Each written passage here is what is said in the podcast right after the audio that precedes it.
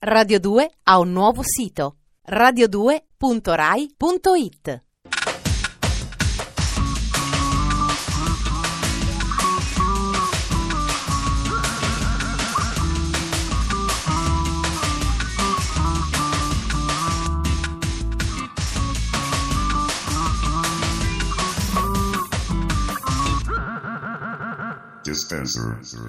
Buonasera pubblico. La radio, prodigiosa invenzione di più di 100 anni fa, vi terrà occupati per i prossimi 13 minuti in un tripudio di antiquariato mediatico. Da Ferrato, buonasera, siete su Radio 2 e questo è Dispenser. Sommario.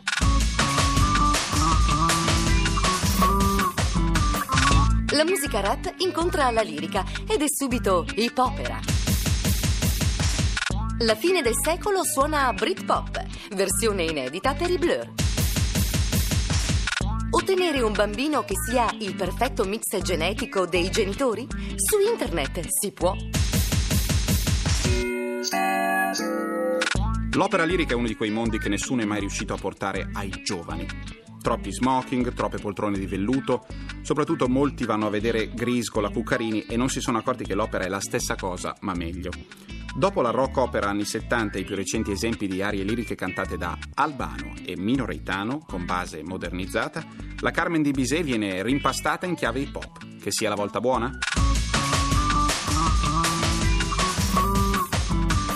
Dispenser.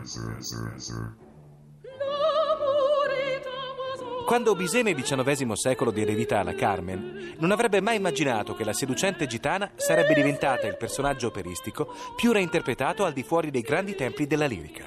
Da quando fu inventato il cinema, la storia del tragico amore tra Carmen e il bel soldato spagnolo Don José ha ispirato registi e sceneggiatori a produrre innumerevoli versioni dell'immortale classico.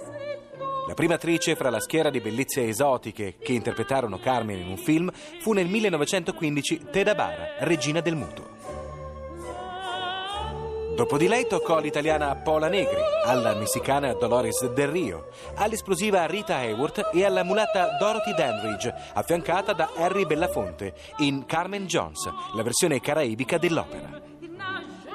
E adesso, dopo tanto cinema, è il turno del piccolo schermo. MTV USA ha prodotto di recente Carmen e Hip Hop, un musical in salsa rap ambientato nella Filadelfia dei nostri giorni, che di sicuro avvicinerà i giovani metropolitani alla tragica vicenda d'amore tanto cara ai loro vecchi.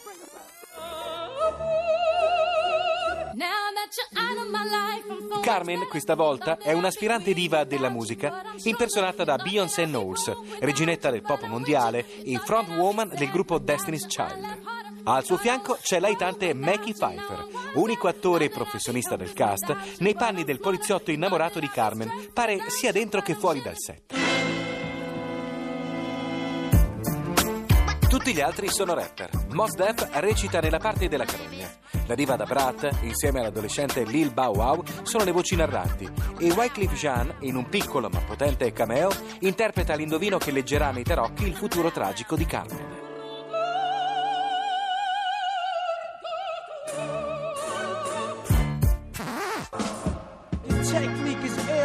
Uno spiegamento di forza imponente per un progetto televisivo che ha rispettato le attese. Gli ascolti del musical andato in onda a maggio sono stati altissimi e i critici più feroci, invece di storcere il naso davanti a certi arditi campionamenti delle arie di Bizet, hanno paragonato questa hip opera alla versione cinematografica di Romeo e Giulietta che qualche anno fa fece la fortuna di Leonardo DiCaprio. Al regista Robert Townsend va il merito di avere creato un mix sapiente di videoclip e rime hip hop, che anche se non spingerà i giovani ad andare alla scala o i logionisti ad imparare mosse di breakdance, senza dubbio rappresenta un tentativo ben riuscito di miscelare due generi così lontani eppur così vicini.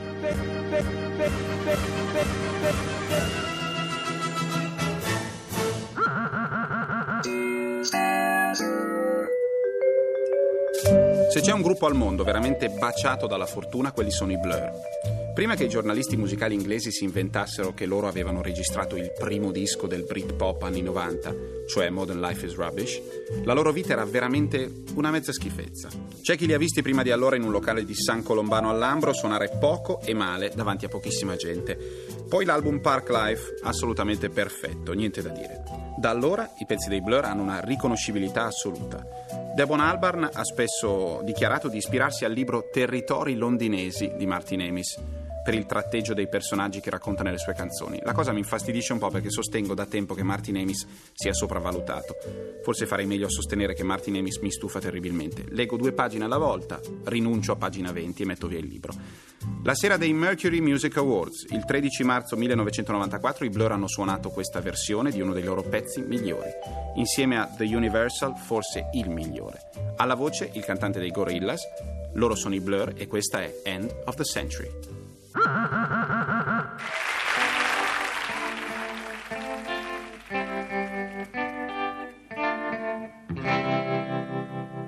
She says the sand's the carpet, dirty little monsters eating all the mussels, just picking up the rubbish. Give her references, she needs a little sparkle. Good morning, TV. You're looking so healthy. And we all say, don't want to be alone. We wear the same clothes cause we feel the same. Dry lips when we say goodnight. And I'm a century. Oh. Dispenser. Due cose mi hanno colpito del film Gattaca. La prima è che il titolo non era un nome, come credono anche molti di quelli che l'hanno visto. G-A-T-T-A-C-A è solo una sequenza di basi, cioè un pezzettino di DNA. La seconda cosa, l'idea secondo cui tra qualche anno non si verrà più discriminati in base all'aspetto, cioè al fenotipo, ma in base alla validità dei geni espressi dal nostro DNA, in base al genotipo. Sembra fantascienza, ma la sequenza genetica potrebbe essere richiesta già nei curriculum dei nostri figli. Per adesso comunque tutto questo è materiale buono per gli artisti.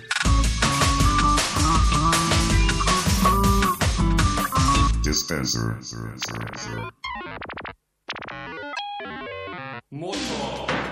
Vi piacerebbe avere un figlio che sia l'esatta miscela genetica fra voi e il vostro partner e che sia sano al 100%? Oppure ottenere un clone perfetto di voi stessi in versione bebè? O fare un figlio anche se siete una coppia omosessuale? Tutto questo oggi è virtualmente possibile sul sito genochoice.com. La dottoressa Elizabeth Pridner, genetista prenatale ed embriologa del prestigioso GenoChoice Institute di New York, vi attende online per fornirvi un'analisi computerizzata del vostro profilo genetico e darvi tutte le istruzioni del caso. È molto semplice. Basta appoggiare il pollice sinistro sullo schermo e uno speciale scanner termosensibile vi permetterà di ottenere in pochi secondi un profilo accurato, in grado di segnalare sia le vostre caratteristiche genetiche che le eventuali predisposizioni a sviluppare malattie. 90% di probabilità di calvizie. L'istituto vi dà anche la possibilità, pagando una certa cifra, di correggere alcuni dei vostri deficit, in modo tale da non trasmetterli alla vostra creatura. Una volta effettuata la visita, toccherà al vostro partner. A quel punto siete pronti per dare il via al concepimento virtuale. Pura fantascienza? Scherzo di qualche hacker burlone? Niente di tutto questo. GenoChoice è un brillante esempio di net art, vale a dire arte creata e diffusa via internet.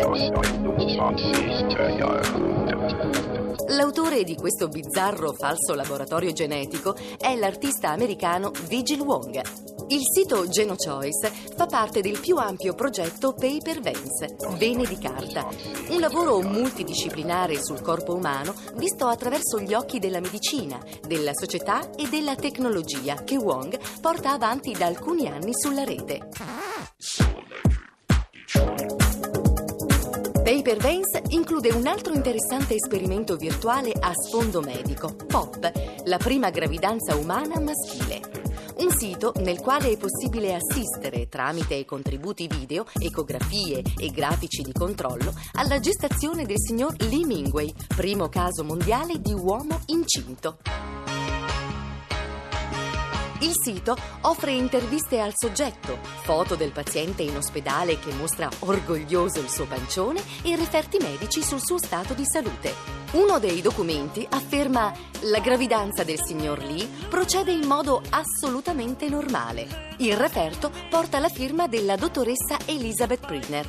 Sì, la stessa che vi conduce agli esami virtuali di GenoChoice. Una, come abbiamo visto, di cui vale la pena fidarsi. Per la penultima volta in questo palinsesto Dispenser vi ha intrattenuti come meglio ha potuto con la versione hip hop della Carmen, con una canzone memorabile dal vivo dei Blur e un'opera d'arte dalle inquietanti implicazioni etiche. A domani, Radio 2, 20.37. Arrivederci.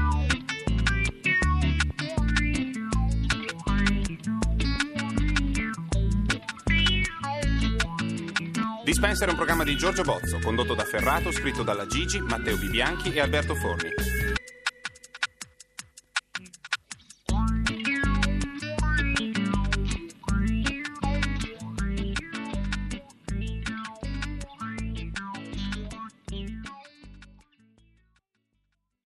Radio 2 ha un nuovo sito radio2.rai.it